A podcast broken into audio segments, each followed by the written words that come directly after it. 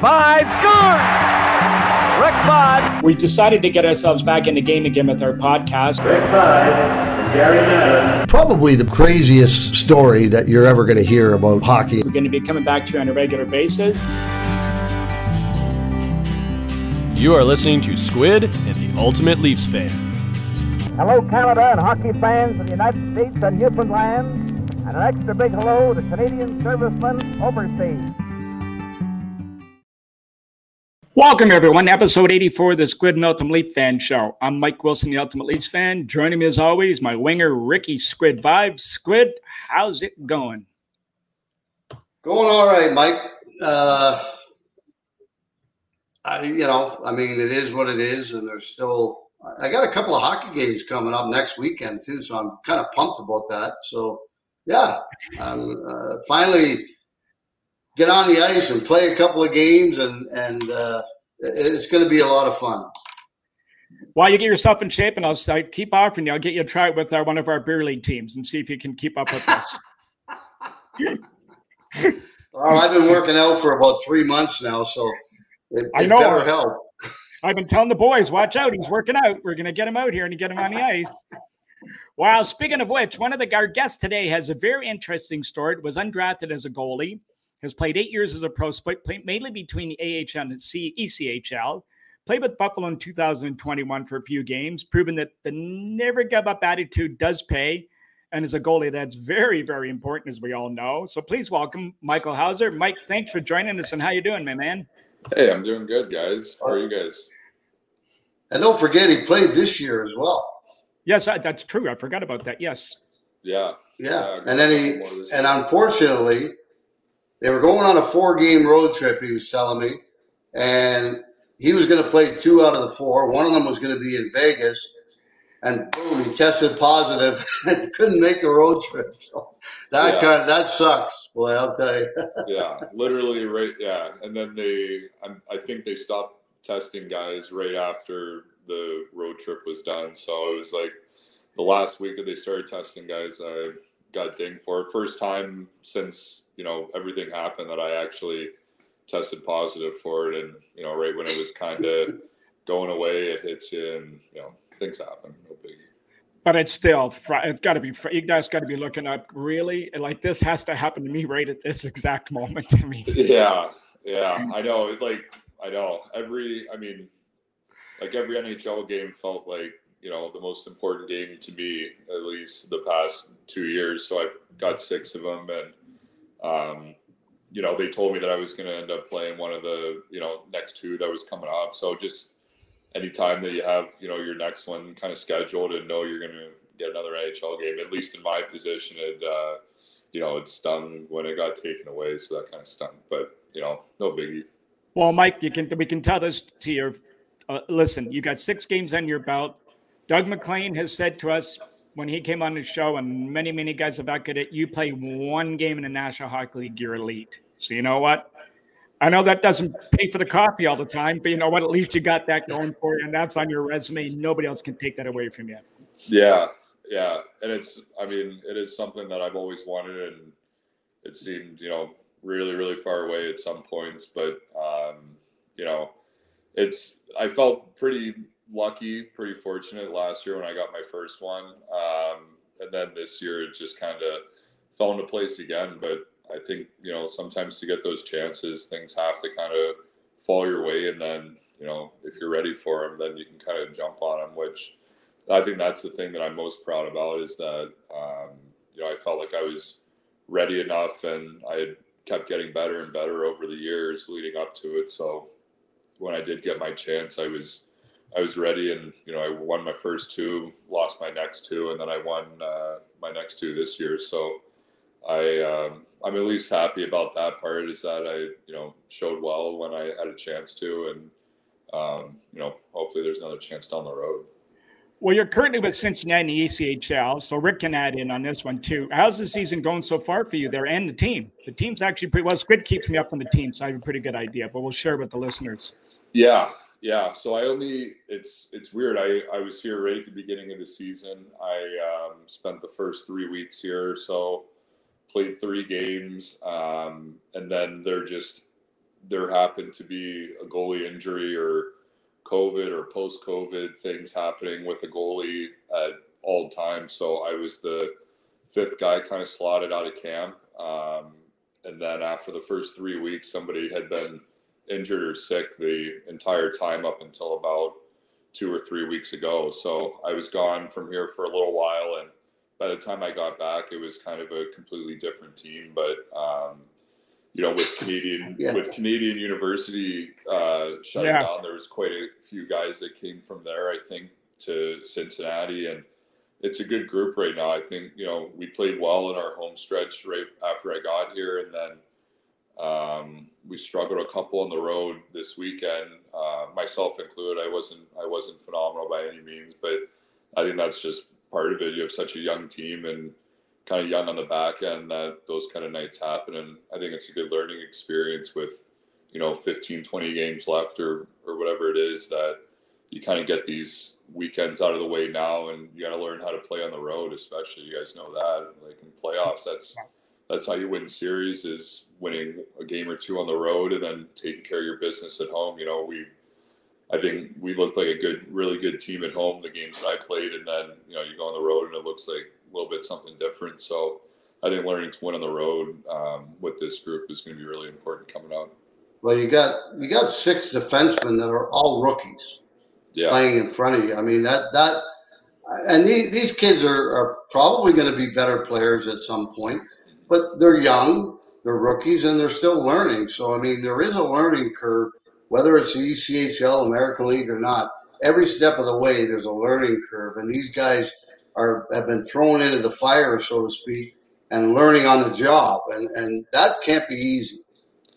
No, definitely not. And even like like you said, there's six rookies on the back end, but even a rookie from the beginning of the season to this point in the season is different from a guy just stepping in two or three weeks ago from Canadian. Yeah. You know what I mean? Like yeah. a rookie, like a guy like um, Matt Cairns, for instance, on our team here. He he was a rookie this year coming from college and he had his ups and downs at the beginning of the year, but I think he's playing like our best defenseman right now. But there's guys that are so fresh out of Canadian University that there's such a learning curve to the pro game that you know in two or three weeks from now you'll see him get better. It's going to be really rapid, I think, with a couple of them, but they just need to get more comfortable with plays out of their own zone, especially on the back end. That's just that's just what it is, just solving the pressure and you know things happen a bit mm-hmm. quicker here than it did, I'm sure, in Canadian University. But there's yeah. a couple of them that you can always that you can see from game to game that are getting better. And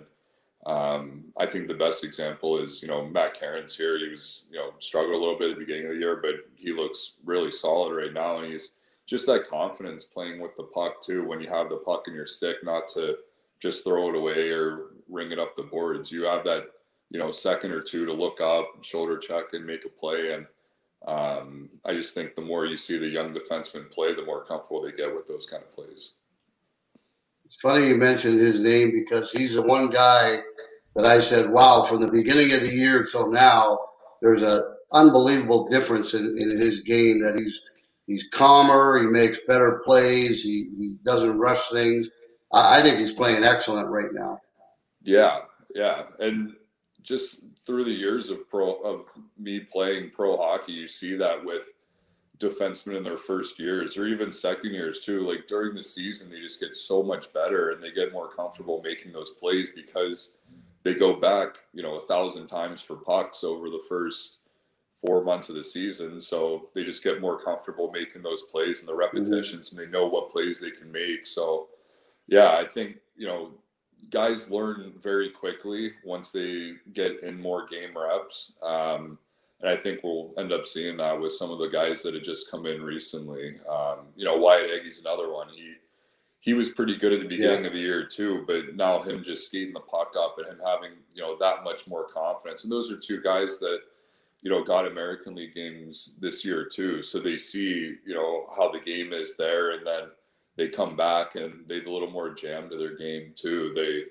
they you know have that confidence to skate the puck and they know that they can you know hold it for that split second longer. and Maybe instead of just wrapping it around the boards to your wingers, they you know find that pass in the D zone. It's just it's cleaner getting out of the zone, and um, I think you see that with the more that guys play, especially young guys. Now, Mike, let's go back. You were born in Youngstown, Ohio. I got to start right off the bat. Isn't Ohio mostly basketball, football, baseball? How did you get involved? How did you get involved in the game of hockey? Yeah, well, you probably played all three, but yeah, no, fo- no football. Uh, love baseball, um, but yeah, we were my family. My my mom's side of the family was um, was a golf family. Actually, they played golf growing up. My grandpa played football. Um, but you're right. It's just you know both of my parents were from Youngstown. They grew up around football and baseball. Um, one of my families, one of my parents' friends, when we were younger, their kids started playing hockey. So that's kind of how we got into it. And mm-hmm. just take and learn to skate. And then, uh, you know, my brother, they, there was no hockey in Youngstown. So we, uh, my brother wanted to join, or my parents wanted to join him with, uh, an amateur team in uh, just on the other side of the PA border in the Pittsburgh area where we ended up moving to. Um, so it was about 45, 50 minute drive for us. So nothing, nothing outrageous, but that was the closest travel team that there was. So they, uh, he joined up when he was six years old and I played as a five year old because they needed a goalie. And then, um, so we did that commute for, I think five, six years. And then we eventually, my family just eventually moved to Pittsburgh where, um, you know, right around that time is when Crosby got drafted and hockey just started kind of booming there. Um, and it ended up going filtering into the Youngstown area too. They ended up getting mm-hmm. a junior team shortly thereafter in the USHL. They put up a really nice rink downtown, the Covelli Center. Um, so hockey started branching out into the suburbs and then obviously across the state into into Ohio as I was kind of growing up. But um, you know, amateur hockey, it was really cool to see how many players um, ended up turning pro from around my age in Pittsburgh. A lot of guys that were my age or a year or two older, a year or two younger, and um, I think a lot of that was, you know, kids growing up playing because of Mario and then kind of falling yeah. in love with it when Crosby got there. So it was uh, it was a cool time to kind of grow up in the Pittsburgh amateur hockey uh, era, I guess you could say. Now you you you did touch on um, the USHL being a very good league, which it is, and a lot of Canadian kids are going to that league now and bypassing the junior leagues here, like the tier two leagues here, and going there because it is so good, especially college bound kids. How did you end up in Des Moines, and just talk about your experience there? Yeah, I played in Des Moines um, when I was 16. I was never drafted in the OHL, so um, if I was, I, I might have gone as a 16 year old if I had that opportunity, but um, I wasn't drafted in the OHL. I played um, Pitt. My my age group didn't end up having a AAA team in Pittsburgh. Um, it was just kind of thinner with guys. The good players would play up at, at U18s, and then um, the other guys would kind of play high school hockey. So there was no 16 under team for my age in Pittsburgh. So I ended up moving to Detroit actually to play. Uh, my aunt and uncle live in Detroit now. Um, yeah. So I just lived with them. It was an easy transition, kind of pretty short drive. We have all of my, um, my mom's side of the family, a ton of them went to school in Ann Arbor. So we have a lot of ties to the Michigan area as well. But so I played a year of amateur hockey there, and then they used to have. I'm not sure if they still have it in the USHL. It was called the Futures Draft. They might still have it. I'm not sure, but it was in. Um, it was shortly after the start of the amateur hockey season. I was taken in that when I was uh, 15, turning 16, and uh, and I think they had some goalie issues, so I ended up going up and playing there for um, Thanksgiving on. So it was that was my first taste of junior hockey. It was, um, you know, right out of under 18 hockey, and we uh, it was awesome. There was it's a honestly it's a really really good league. I've seen tier two in um, in Ontario as well. Um, playing, I played in the OHL, but we would go and watch the junior bees and and so forth a lot, and it's very very similar. I think uh, there's some really good players uh, playing the USHL, and um, I enjoyed my time in Des Moines. It was a great city. It was just the opportunity in London. I think was a little too good to pass up at the time, but um, I would have loved to stay and play there longer. So you played in Des Moines, and then you know you obviously said that you weren't drafted in the OHL. And, and I know the USHL is a pretty good league, but it also is a breeding ground mostly for guys that go on and play college. Yeah. How did you end up in London after that? I you, had, um, you had three great years yeah, Yeah. I was uh, so I went to I was in Des Moines when I was 16. I was only in uh, grade 10 at the time. Um, so it would have been at least two more years in Des Moines, and that's if you go into school, you know, as a true freshman.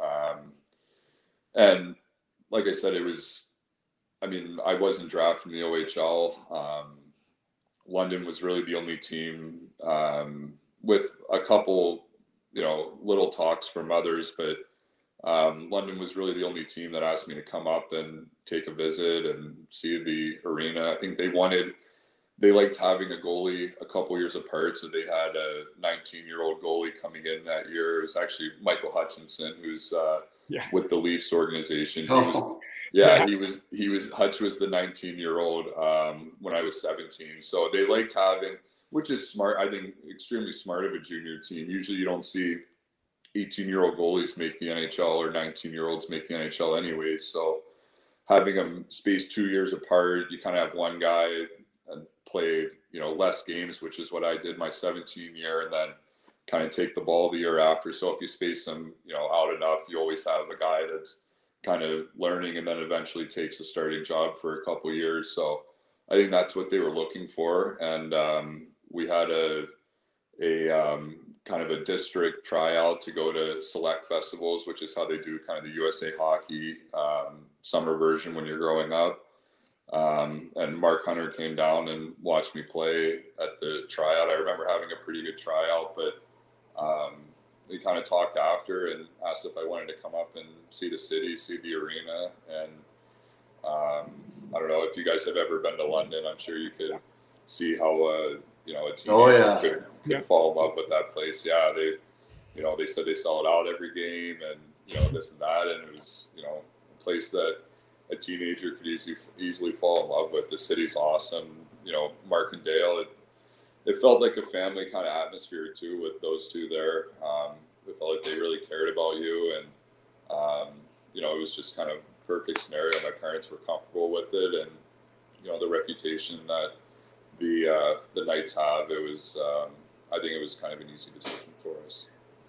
Well, what did you know about the Knights actually going in there? Now, here you're coming to the OHL. I mean, you knew about the league, you knew about some of the junior leagues and stuff like that. And you obviously were up to date on probably where they were. But what was your impression attending that first camps? And I mean, here you are, the London Knights. If they're not the premier junior team in Canada, they're pretty close. They're the top five, probably. So, how was that whole experience once you got there?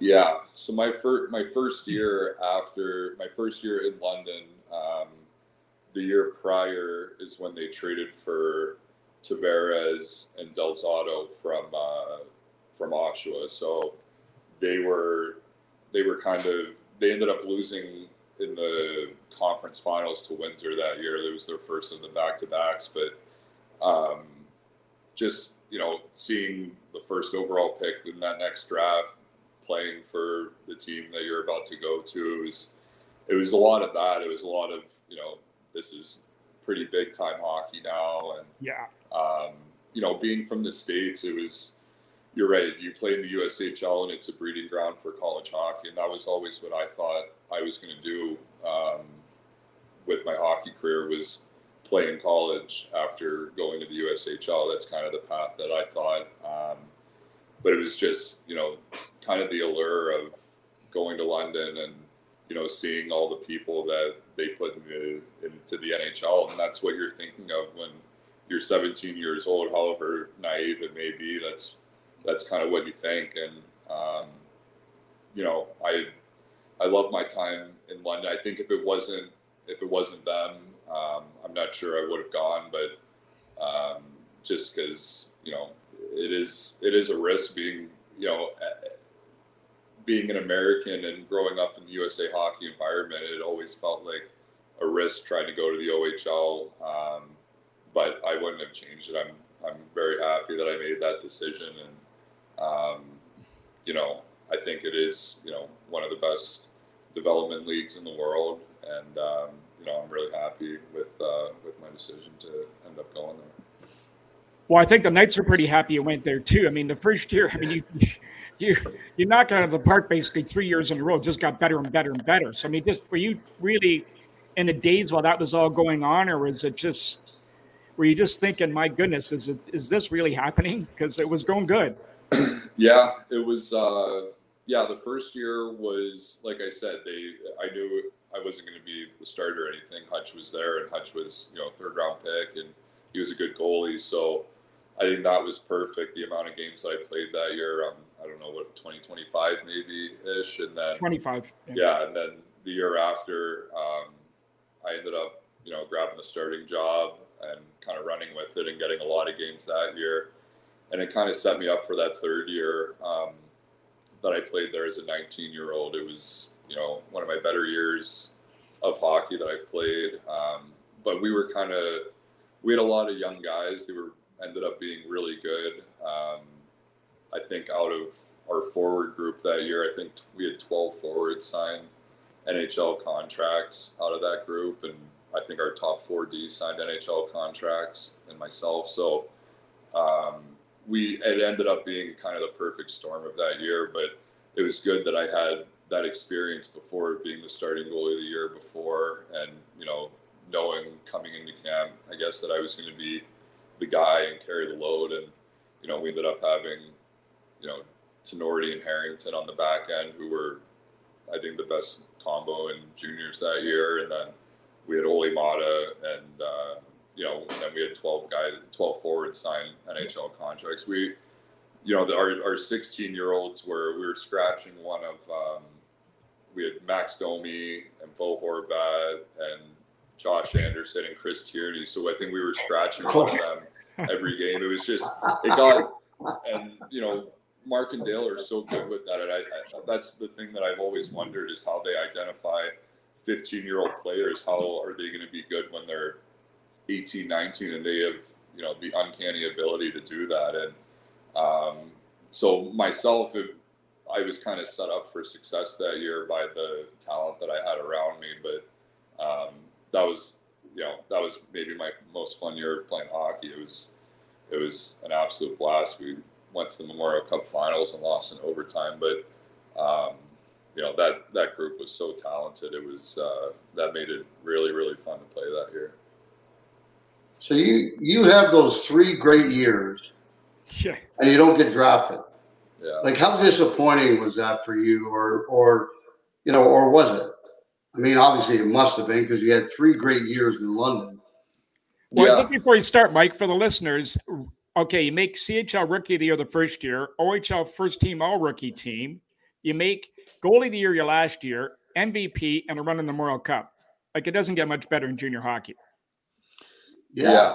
I mean, yeah, the first like after my rookie year was my first year draft eligible. Um, thought I might thought I would um, maybe somewhere fifth to seventh. Um, didn't get picked. Okay, it happens. Um, had a good year the year after. Um, didn't get picked again, and then you know the third year was obviously really good. Um, and I thought that I was probably going to get picked at some point. I was pretty confident in that. Um, and you know, it didn't happen. The draft was in Pittsburgh. I was I didn't I didn't go I didn't go to it. I was, oh. I, yeah, it was it was in Pittsburgh. It was at the new rink downtown. So, but I was watching it, you know, 20 minutes away. So I was gonna head down if I got picked. Um, but it, you know, it didn't happen, and you know, who knows? I don't, you know, who knows why. Um, but I ended up getting a um,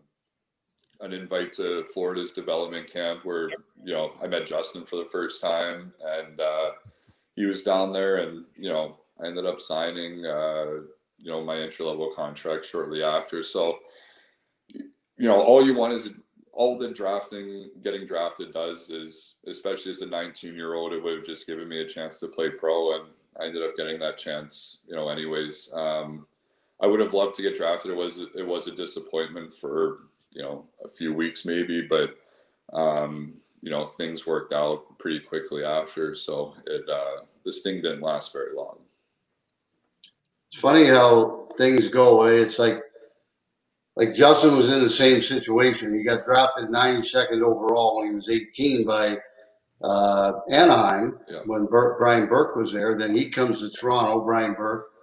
They don't sign him. So, I, you know, he we're kind of wondering what the heck are we going to do here. So I called Dale Tallon, who was a buddy of mine. He was a, a color guy when I was in Chicago. So I asked, uh, they were in town for the referees were doing all these uh, testing of new rules with players on the ice and all that, all the officials and the GMs. So we met at a Tim Hortons on the corner uh, by the Leafs practice facility. And uh, he said, Well, I'll tell you what, I'll, I'll sign him right now to an American League ECHL deal. I'm like, Really? Okay. And he can come to camp. I said, Oh, perfect. So I asked, Ju- Justin was sitting there. He goes, Yeah, I'm okay with that, Dad.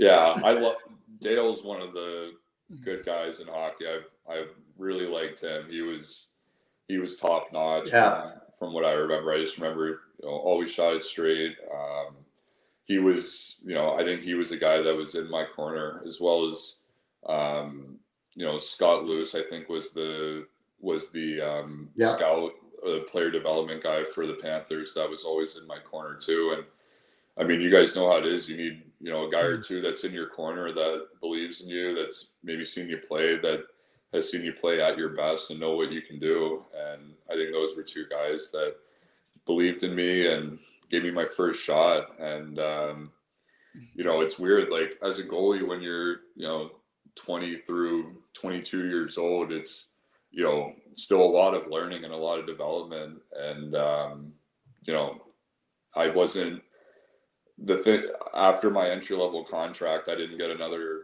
NHL contract until you know last year, and I felt myself still getting better and better, which was the most frustrating part over those over that gap in between my chance to you know be on an NHL contract and have a chance to get called up was just that gap where I knew I was getting better, but you know you're kind of in limbo where you know you're not a prospect really, you're a little too old for that, but you're you know, still young enough where you're getting better and your game's kind of evolving still. So um, I think, you know, in between those two NHL contracts, I think that was the biggest thing was just, you know, keep getting better and keep developing. And, um, you know, goalies, I think, at least from what I've seen and, you know, true experiences too, they do take a bit longer to kind of find the top of their game where, um, you know, players I think kind of find it when they're a bit younger while they have the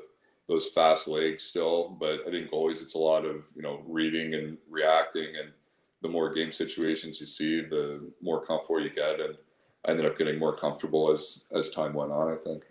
Well, let me tell you, if things don't improve here in Toronto goalie wise in the next uh, couple of weeks, if you see a number flash up on your text, Mike, that says MLSE, answer it. I know. I you know what I I follow the NHL quite a bit. Um, I love like I love hockey. I love Of you know, course, yeah. watching the NHL. Um, but there's always something about Toronto. It's just there's always something going on. It seems like, and you know whether it's forwards not scoring, goalies not stopping the puck, D with the turnovers. It's Toronto is one of a kind market, and it's fun to follow from afar. But I know you guys are right involved in the mix there. Now, I was going to ask you, Michael. The other thing is, you're attending your first NHL camp. Walking away from there, what was it that left an impression you as a goalie? The speed of the game, the size of the players, or the way things were run, like anything like that. Like, what really stuck with you leaving camp that year?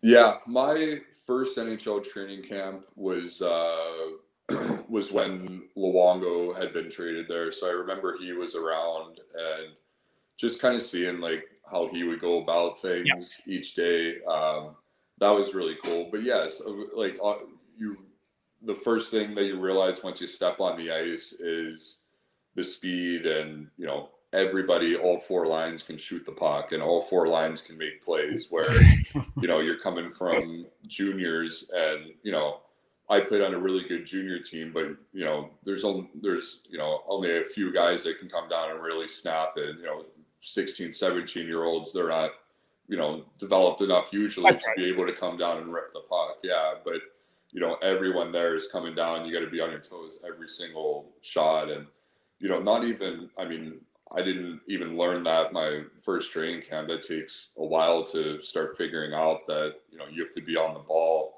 while you're out here every single shot and you know that is something that i realized over time yeah. um, but i remember thinking that you know every single guy out here can come down and and score on a shooting drill so you better be ready every single shot because you know at that time you know every and still i mean every time you step on the ice with an nhl team you have you know tons of eyes on you and you're being you know dissected and seeing how you're practicing and obviously that leads into opportunities to play. So i've always thought um, you know later on you know the better i practice the more chances i'll get to play. And i started learning that you know as time went on and um, you know i started taking practices much more seriously. Not that i would ever yeah. you know dog practices but just you know the intensity that i would take with kind of each and every shot has changed over time because you know I think the more intense you are in trying to stop every puck in practice, it just kind of comes naturally in a game where um, you know I would just kind of maybe stand up a couple reps, use you know my hands a couple reps more than I would really be you know focused on doing whatever I can to stop the puck. Um, and I think that's the main thing that I took out of NHL camps is you got to be you know on the ball every time. It's funny you say that because I know Mike and I had a lot of people on. We always talk about, like most of the players in the NHL were always the best player or one of the best players on every team they were on growing up, yeah, all the way up. And they got to find a different role when they get to the National Hockey League. So that's what you're talking about with the fourth line guys. They were the best players growing up, all the way up until they got to the NHL. So they can fire that puck just like the guys on the first or second line. Exactly. So yeah, there's not a whole lot of difference. No, no, there really isn't. And I mean, obviously, they know that they have their roles, and you know, they're expected to not get scored on. That's you know, kind of what they're expected to do. Mm-hmm. But when they have a chance, they you know, everybody is capable now of making plays and getting to the net, and you know, they have to score maybe other ways than the first couple of lines can, but you know, as a goalie, you have, you know, 60 minutes, you have to be ready at all times. Just, you know, even when your team is, you know, controlling action and kind of dominating play, you know, players are so skilled now that it takes one line rush and you have to make sure that you're ready mm-hmm. for it because, you know, guys make plays so creatively now that, um, you know, especially in the NHL, but even in the American League too, they, you know, there's four lines that um, you know, guys are skilled. That's you know, that's part of it. Is like every day in practice, there's so much skill work and so much development work for young guys that they just keep adding tools tools to their tool bag, and they um, and they use them in games. And you know, young guys they're not scared to try things now, and it's pretty cool. Like there's you know tons of good things happening, but it's um, I think it's increased. You know, it's definitely increased scoring chances and um, I guess unpredictability for goalies where you know maybe like five six seven years ago you know chances would come down off the rush and it'd be you know one pass and kind of shoot and make sure you get a shot on goal was always the thing. Now there's you know plays being made and you want then they're capable of making them so um, you know goaltending has become harder just over the past few years i think just because of how creative players have gotten. It's it's just added that you know a little bit of deception that they show and that's you know something that's common with all great players now um, is that deception or that you know faking one thing doing another and you know it does throw a goalie off because you're trying to be as patient as possible but at some point you have to you know read and react to and you know i think that's something that all the great players end up doing now It's funny you mentioned that too. Uh, Uh, I, I mean, I love watching the game. The, the skill of these guys today is unbelievable. But I think the biggest thing you mentioned, they're not afraid to try things now. And I remember, I mean, 20 years ago, 25 years ago, if you tried that, you'd get benched. You might you might even get scratched the next game if you tried some of the things the guys do today. And the coach would be swearing and yelling at you and everything. So I, I like the fact that they're able to do that because they, they have more power now than they ever have. I, I love that fact. But they're not afraid to show their skills. And I, I think that's that's a, a wonderful thing for the National Hockey League. Absolutely. Yeah. And they're so good at it that, like, I mean, yes, it goes the other way sometimes. You'll have a bad turnover at some points, but I think a lot of the things that you see guys try, they're so good at it and they've practiced it that mm-hmm. it's not like they're trying it for the first time out in the game. Like they've practiced it and they're pulling it off for, you know, the most part, or at least it's leading to a scoring chance or, you know, puck possession. And it's cool. I think, you know, there's, and like you said, like there's three, four lines that could do it, that could do some of these things. There's some things that only the elites can do, um, where you know their computer I think just works a bit faster. But you know, guys and their creativity, it's um, it's leading to a lot of a lot of good things, and it makes it harder for us. But um, you know, it's fun. It's it's fun when you have to try to stop those kind of things. Well, you're talking about before, Mike, about going on the ice as to come from junior and stepping on the ice with the pros and these guys like a much different level. On a smaller scale, my son was a goalie and he went to the BioSteel camp one year and all the NHL guys ran the ice and he was the goalie. Now my son was a junior B tier two level player. And he'd stand, you know, the guys would come across the blue line at his level and he'd wait for the guy to set up and shoot and he'd set up and stop it.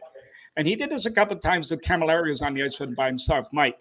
And he went around. So Mike Carroll was coming down, and mine was kind of standing up like this. He took half a step over the line and snapped it over his shoulder. and he was just stunned. And Carroll went by and tapped him on the pads like, you're not getting away with that stuff up here, kid. you know what? You're I ready. Actually, I actually went to the BioSteel camp one year too. My goalie coach was coaching one of the guys there, and he asked if I can come take a net, and I said sure. And that is one of the first times that I remember thinking like, everyone out here can really, really rip the puck because it was, I mean, it's an elite camp. There was, you know, it was all NHL guys out there and they were all pretty top end. And you're right. Like those guys come down and you see just like the way they shoot, even like yeah. the off face stuff, the way they train and all that. It's, it really is. It's such an adjustment thinking like, I'm not, you know, the best guy anymore. And I need to make sure that you know, I'm working as hard as I can every single shot. Because even if, you know, a lot of my thing with with goal with being a goalie is my eye. Like if my eyes and my hands are on that day, I feel like I can get away with like a lot of things. But if you're not focusing as much as you can on the puck and taking your eye off it or just kind of half focusing, like these elite shooters are going to rip it by you. And that's something that I've learned all, honestly a lot through that camp. I remember being there and everyone could shoot and everyone even in shooting drills was coming down trying to pick corners, which I like. I like that competition yeah. even in even in practice and flow drills, like trying to score and trying to stop it. It's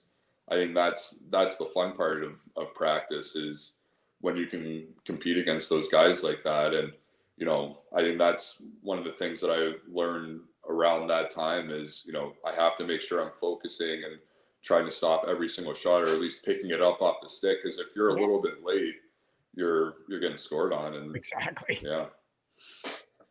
Now, I mean, obviously, you know, things have all kind of gone in a different direction recently.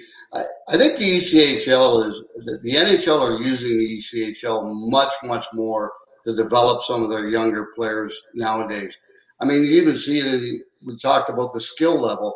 You see it in the ECHL now where you got guys that are coming down there and they're trying things that, you know, they, they normally wouldn't have tried 20 years ago or 15 years ago. And they're good players. And then the next thing you know, they're in the American League and perhaps even get a game or two in the National League. So the whole chain, I think, is, is getting better and better. Yeah, it is absolutely. And like, I mean, I think of like my first year of pro. Um, I was in the East Coast League, but we had um, Florida would send guys to Cincinnati, and remember um, Nashville would send guys here too. So it was kind of it was a split affiliate. It made for a really good team. Mm-hmm. But I think now teams just NHL teams realize the value of having some of your prospects, you know, down in the East Coast League if they're not going to get big time minutes in the American League. And now teams want their own ECHL affiliate. So it's you're right. It's it's becoming a lot more valuable, and you do you see tons of guys go up and have success. Like I know when I was in Rochester this year, we we had you know during it was a lot of the you know COVID illnesses and scratches and stuff like that. So we had tons of guys going up to Buffalo, but we would have guys coming from. We had a couple from Jacksonville come. We had a couple from here from Cincy come, and they're good. Like they can play. They can play there and once they get that kind of confidence here and that kind of role that you know they can ca- kind of carry the mail a little bit more play in bigger roles play power play penalty kills here and they go up there and their game's fine. They it's really just you know those game reps and having that confidence that you can you know make plays with the puck you know. And a lot of that's for some guys has to start here when you're not going to get that kind of playing time in the american league right away. You uh you know develop that kind of to develop that kind of confidence you have to you know play big minutes somewhere. And a lot of that time that is in the east coast league for guys. And that's how it was for me. Like if i you know just stayed in the american league as a you know backup playing you know 15 20 games a year instead of you know playing ton of games here for you know three four years um you know development may have been different and i may not have felt like i was getting better and better each and every year. So um you know that's a big thing too is finding a spot.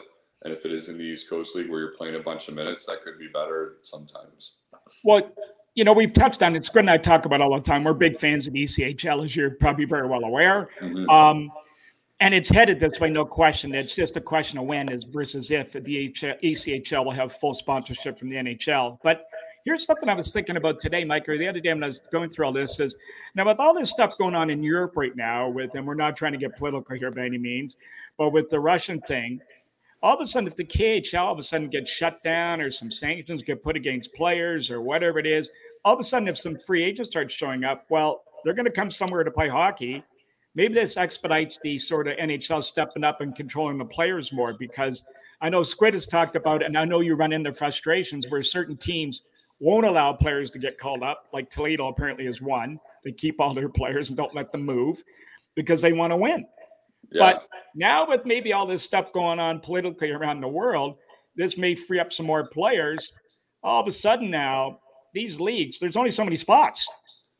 Yeah, yeah, you're right. It will be interesting to see. I uh, I don't know. I know there usually is a cutoff date where guys have to say if they're coming back from Europe because there's, or it's a, it's usually around this time March at some Yep. point where you'll see some guys that you know played in Europe that come back and maybe have a uh, a relationship with a team somewhere, and then they'll go on you know a playoff run here with a team in the East Coast League, and you know that's a common occurrence, and they're usually pretty valuable, pretty good players. Um, but you're right. I I I'm not sure if I- are I'm not sure if guys are playing over there at the moment. I wouldn't think so, but um, but you're right. Like especially Americans or Canadians, they're gonna want to come here, and you know it's only March. Like guys are gonna want to keep playing, and um, you know it will be interesting. But um, you know there's some there's you know tons of guys that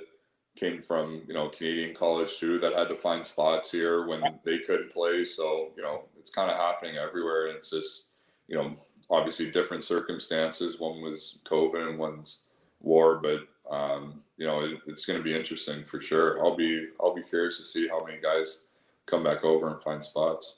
Squid? Well, if they if they start if they start running all back here, you guys better grab a few of those guys right now. You could use a few of those guys right now. Somebody- yeah, a couple of guys with some games wouldn't be the worst, but you know, you know, young guy, young guys are going to learn though. They're going to learn and could be better for it. Hey, Mike, now talk They're going to get better. they're going to get better. But the, the problem is, is now it's about making the playoffs. I counted last night, 49 players have played for Cincinnati this year. 49 is that 49. What I know. I, I mean, I came back here. 49 players have played at least one game or more with Cincinnati. Yeah, And that's five goalies too. Is was there five goalies? yeah, probably. Uh, five or six. Yeah.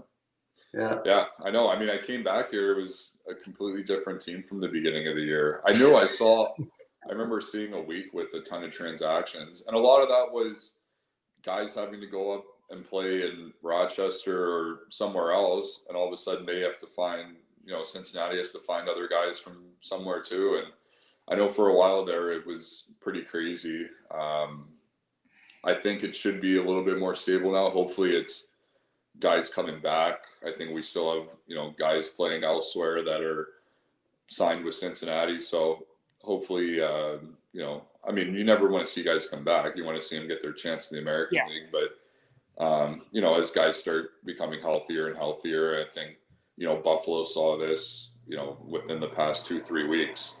Um, Rochester's still a little dinged up, but um, Buffalo got healthy, and then some guys started to kind of trickle back there. But um, yeah, and then obviously the trade deadline's coming up too, which could throw a wrench into things as well. So it's always, you know, you never know. I don't, I don't envy, I don't envy the job of the guy of the coach in Rochester or Painter here. Like they're constantly trying to find other guys when you know their lineup's thin, and um, you know trying to find guys that gel and mesh into their lineup too. What kind of guy do you need? You need speed? Do you need third line guy? Do you need, you know, are you thin on D? Do you need somebody kind of lugging the nail there? You just need a fifth, sixth. It's it's tough, and you know you got to know players really well. You got to know both leagues really well, the East Coast League and the American League, and um, you know it's a tough job.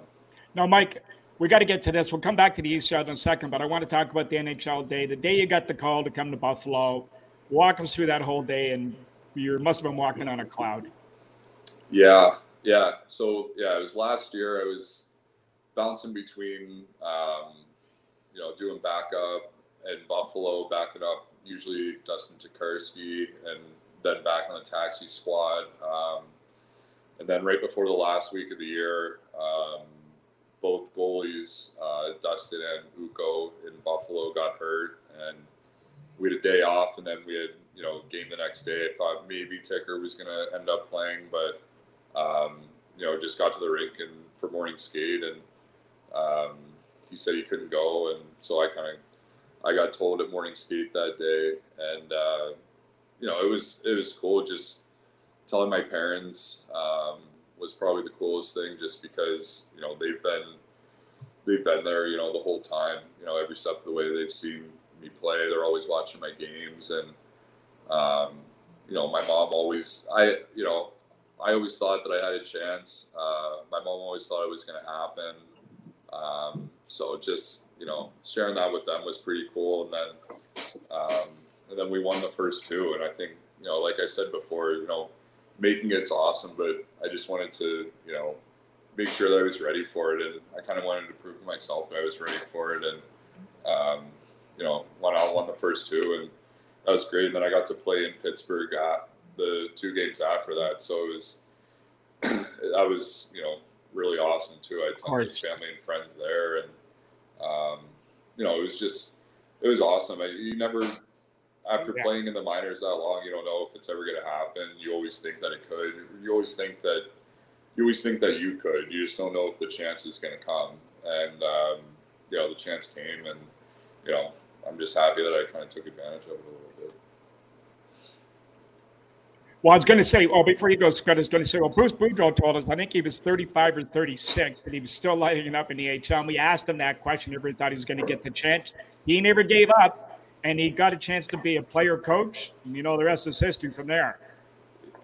Bruce Boudreau? Yeah. Yeah, yeah. I know. Yeah, I'd heard stories that he's an American League legend. Um, I know Justin had um, his son last year. I Yeah, had that's right. I had him as an assistant in Fort Wayne for a year, and uh, you know we always heard Bruce stories um, about his legendary status in the American League. But yeah, that's I mean, just things like that are like for me it was it was Scott Dar like Scott Darling played in the minors for forever too, and then Yeah. he ended up getting a chance and he took it and ran with it, and you know that was kind of the thing that I always hung my hat on because you know he played in he played in Cincy, he had a quick stint in Cincy, and um, I crossed paths with him a little bit playing against him, um, and then you know he got a chance and he took advantage of it, and I just always thought that you know if I got a chance that I th- I always thought that I could go and win games there, and um, you know it was really fun to see too. Like like Buffalo wasn't a great team last year, but just seeing like how hard the guys played for me and you know how bad they wanted to win, it was it was just cool to be a part of. And you know it was an empty rink. We were you know last place in the league, but they uh, they made it really cool. Um, you know they played so hard for me and it was uh, it was you know those were fun games. Well, I saw an interview uh, with you, or heard it, I should say. And what I liked about it was you talking about, you know, what you do off the ice as far as, you know, preparing yourself. But you, the biggest thing for me was you take every game like it's an NHL game. You look at it that way and you focus. And I love the fact that you, you know, I mean, you're in the ECHL, but you're still looking at every game like it's an NHL game, and I got to be prepared and I got to be ready. And I mean, that's probably how you got to Buffalo because you took that approach. Yeah, or yeah, I at least think that's why I was able to kind of step in and have a little bit of success. Is just you're right. I treat I treat every game like it was the most important game ever. Even still, like every game is the most important one, and um, I think that's kind of how I stepped in and had was able to kind of control the emotions a little bit. Um, you know, it was an empty rink, and that probably helped a little bit too. Um, but you're right; it was that's kind of always been my mindset is just you know wherever I am, wherever you know my feet are, whatever team I'm with, that's uh, that's where my focus is, and you know getting sent down it's never easy but you know that next game wherever you are you know that's where your focus is and that's what i'm that's what i'm kind of you know keened in on and that's uh that's always i don't know that's kind of been a little bit of uh recipe of success for me at least is um being able to just kind of you know block out you know the send downs or the call ups or whatever it is because it is true. It is true. Like once you get out there, it is you know still just hockey, and you know guys are trying to score on me. We're making plays. They're making plays. It's you know it's fun out there, and uh, you know it's fun here. It's fun in Rochester. It's fun in Buffalo, and it's uh, it's all the same game. And you know I do. I I prepare each game like like it is in the NHL, whether it's you know in Cincy or in Rochester, and um, I think that has been a little bit of uh, key to success for me. Now, playing in the minors, Mike, we've asked this all the time of guys, and some of the crazy stuff that may go on. Now, after eight years, you've probably seen a few things over your time, and we've heard stuff about trainers playing goal, beer league being called to fill out rosters, coaches driving the team bus like John Brophy when the driver wouldn't drive it in a snowstorm, so he pushed him out of the way and drove it.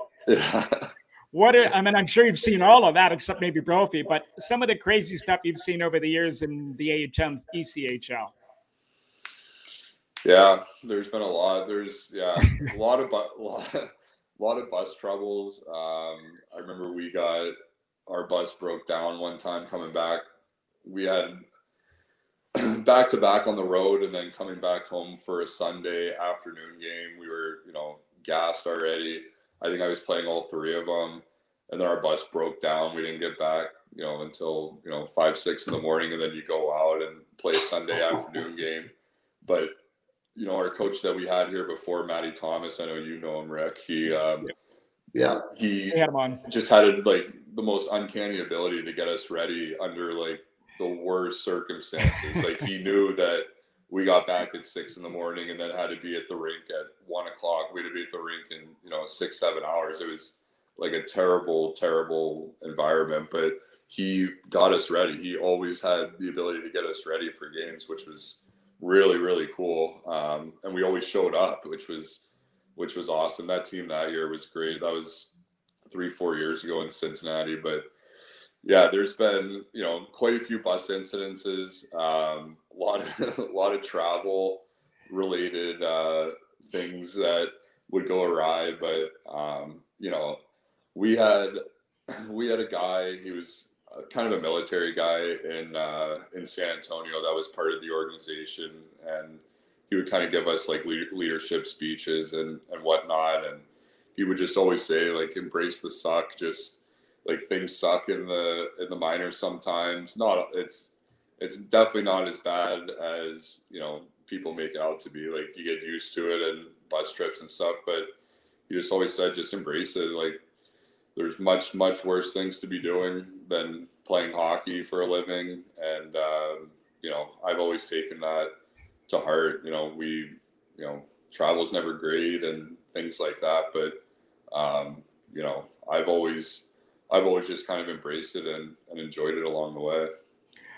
Embrace the suck. I like that word. Mike, by, That's it. Yeah. Mike, by the way, by the way, Bro's not the only guy that drove a bus. Oh, you did too, right? Yeah, you did. For SoCo? Well, the driver had the driver had to go to the bathroom, and I'm of course I'm sitting at the front of the bus, and he says, "I got to go to the bathroom." He said, "Here, I'll just pull out and you get in," and I'm like, seriously? Like I've never driven a bus before. And I go, so anyway, I said, okay, whatever.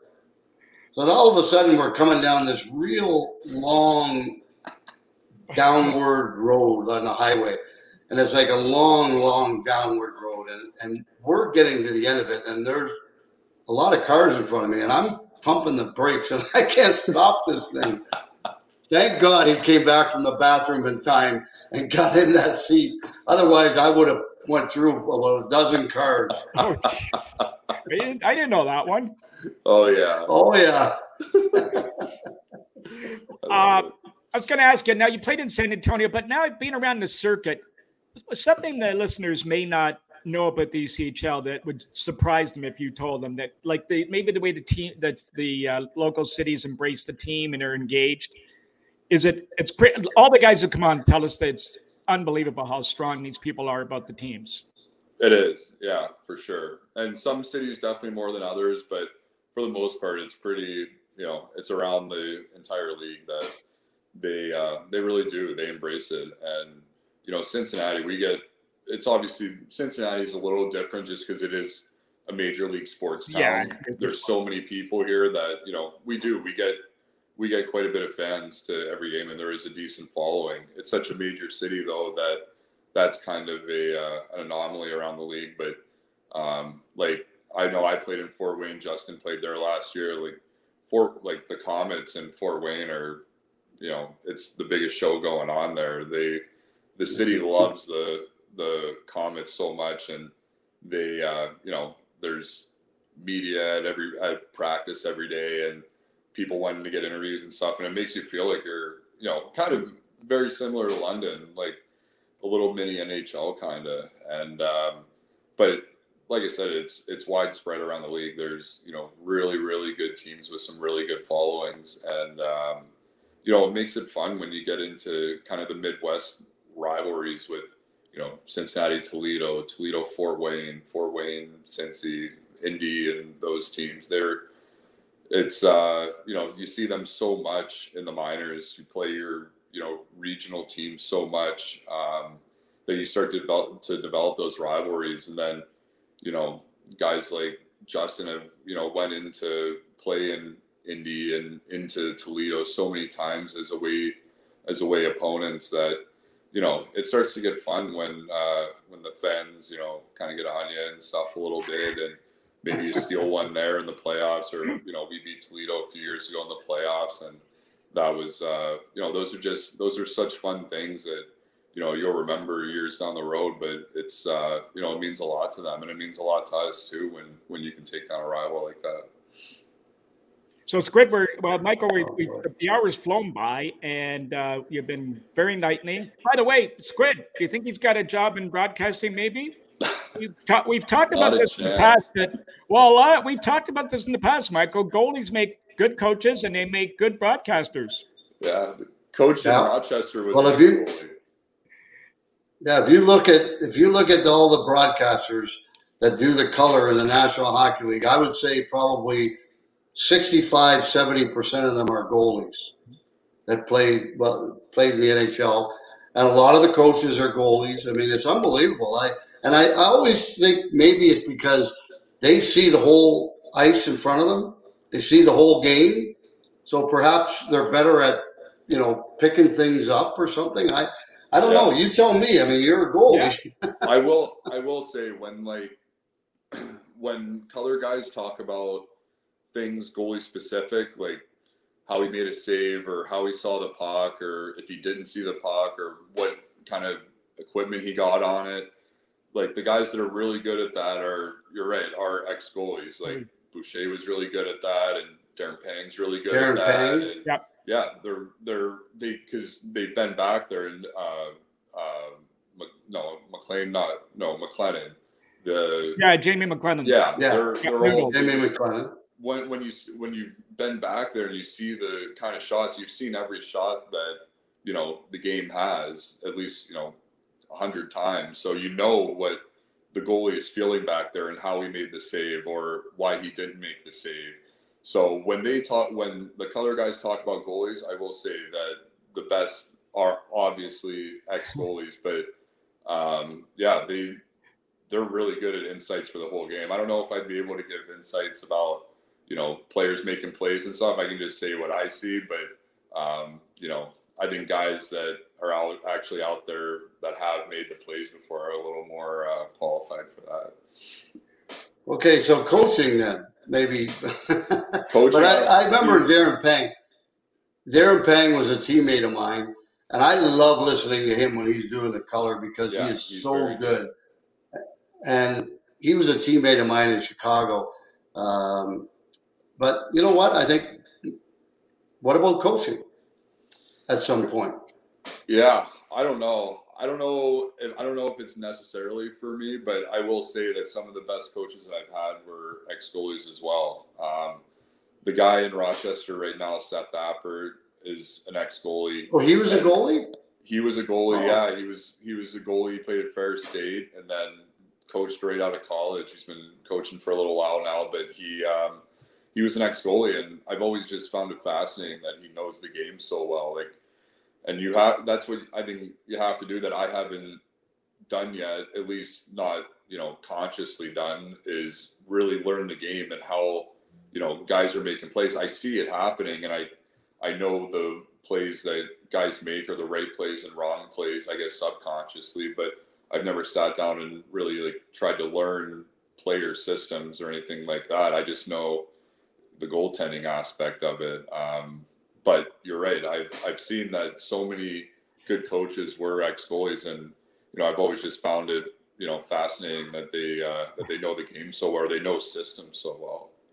Well, Michael, we want to thank you. Well, here's my here's my hold on one here's my comment. future Okay. here's my my vision for the future is that you Schultze and Justin are going to run the Cyclones Oh, and then eventually go to eventually go to Rochester and then Buffalo. How's that sound? I could do the. I'll take the goalies. I could take the goalie. well, you part take the that. goalies. That's I'll let that. I'll let ha- them handle the X's and O's. So Well, that, that, hey, that, hey, listen, that's a pretty good plan, Squid. Not That is bad. a- Not bad. Yeah, I don't think you'll get any pushback from the three guys. I might not be around when that happens, but you know. Well, Michael, listen, we want to thank you for a great hour. You're great, fantastic, uh, well spoken. You gave great stories, and thanks so much. And listen, we want to wish you nothing but the best moving forward and win another chance, win a Kelly Cup for us, will you? I will. I would love to. I would love to win one. And that would be. I think that's on the bucket list for a few of us here. So that would be awesome. But yeah, thanks for having me. That was fun. No, loved having you. Thanks, Mike. Yeah, no problem. Thanks, Michael.